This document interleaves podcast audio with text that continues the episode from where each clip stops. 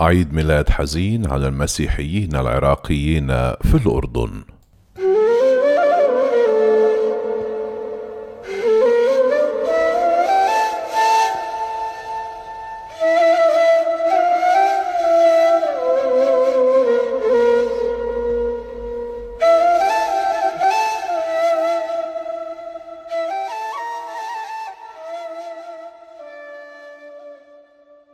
يتذكر سعد بولس قرياقوز اللاجئ العراقي المسيحي في الأردن منذ أكثر من ثلاثة أعوام بمرارة وحزن أيام أعياد الميلاد عندما كان في بلدته برطلة المسيحية في سهل نيوي شمال العراق قبل أن يفر منها على إثر اجتياحها من قبل تنظيم داعش وذلك في صيف عام 2014 المنصرم.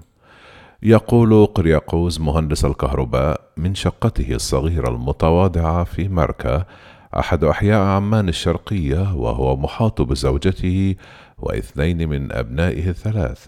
عندما كنا في بلدتنا كانت أعياد الميلاد جميلة تستمر شهرا كاملا.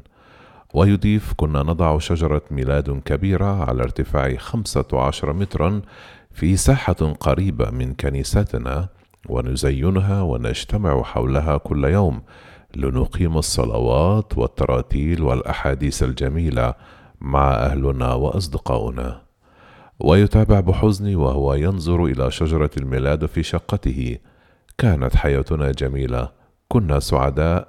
نذهب إلى أعمالنا ويذهب أطفالنا إلى مدارسهم قبل أن يحتل التنظيم بلدتنا ويدمر كل شيء وتتغير حياتنا إلى الأبد.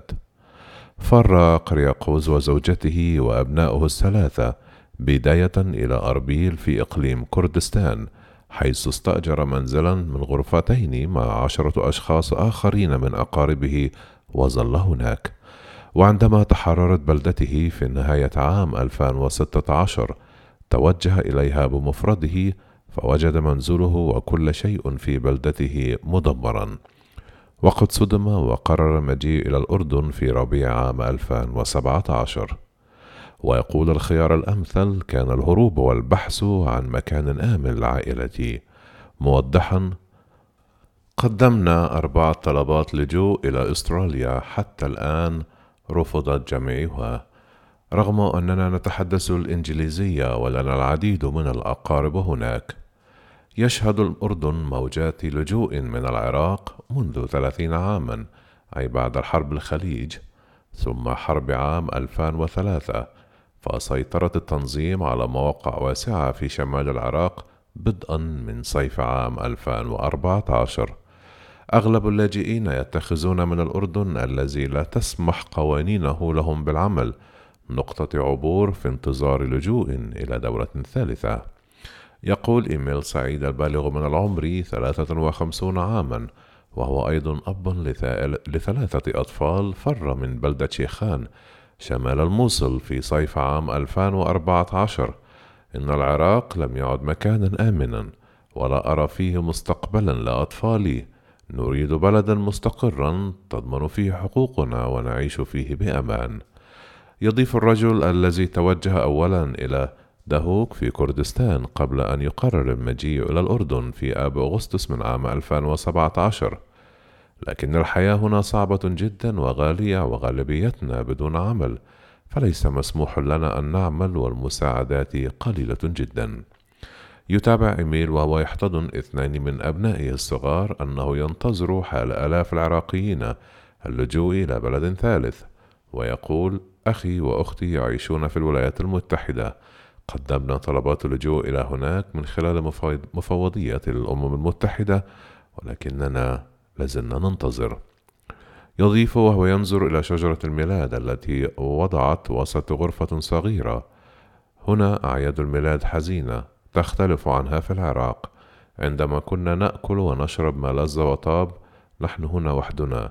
لا يزورنا أحد ونحن أيضا لا نذهب عند أحد وأغلبنا بحاجة وعوز ولا نريد أن نسبب إحراجا للآخرين. ويقول الأب خليل جعار راعي كنيسة العذراء أم الكنيسة الذي كان أول من استقبل اللاجئين العراقيين وفتح لأطفالهم مدرسة مسائية وعيادة طبية وورشة خياطة وكمبيوتر داخل حرم كنيسته. ما زال هناك 500 عائلة مسيحية عراقية تنتظر منذ عام 2014 حتى اليوم. الحصول على فرصة اللجوء لأي بلد ثان. ويضيف بوجه بشوش وصوت هادئ. للأسف عندما نخاطب المنظمات الخيرية العالمية والمحلية يقولون لنا الحرب انتهت في العراق ويجب أن يعود هؤلاء إلى بلادهم وتابع بنبرة حزينة صحيح أن الحرب انتهت ولكنها دمرت بلدهم وبيوتهم أملاكهم استبيحت لم يتبقى لهم شيئا هناك كي يعودوا يريدون مستقبل أفضل لأبنائهم. يخرج الأب جعار الذي يقول أنه ساعد نحو 2500 عائلة وما زال يحتفظ بنسخ من طلبات لجوئهم كوبونات من جرجة ويقول سنوزعها على العائلات لتشتري بها ملابس لأطفالهم. يجب أن يفرح الأطفال الذين لا ذنب لهم بكل ما يجري. وقال الأب جعار الذي يؤكد أنه خطف لمدة أسبوع في العراق في عام 2006 المنصرم. عندما ذهب إلى هناك لإحضار طفلين مريضيين لتتم معالجتهما في عمان. أن هذه المساعدات تأتي من أشخاص ميسورين أغلبهم من العراقيين.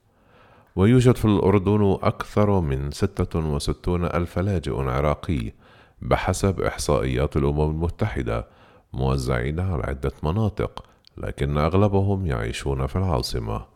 ولا يتلقى هؤلاء أي مساعدة من الحكومة العراقية ولا حتى تسمح القوانين الأردنية لهم بالعمل وبالتالي فهم يعيشون في أوضاع حياتية صعبة للغاية.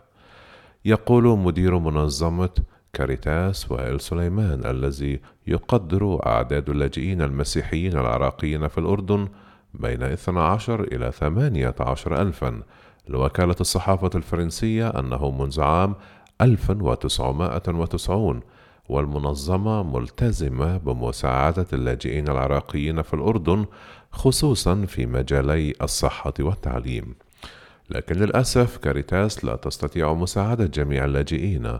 برامجنا تغطي نحو عشرة بالمائة من اللاجئين العراقيين في الأردن. وخلص على المستوى العالمي يعتقد العالم أن مشاكل العراقيين انتهت ويجب عليهم العودة والعيش في العراق.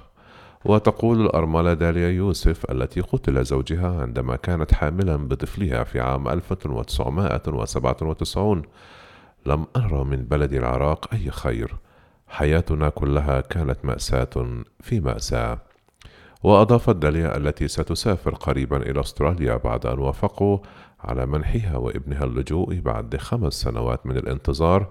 كل ما نريده هو الوصول إلى وجهتنا في أسرع وقت ممكن.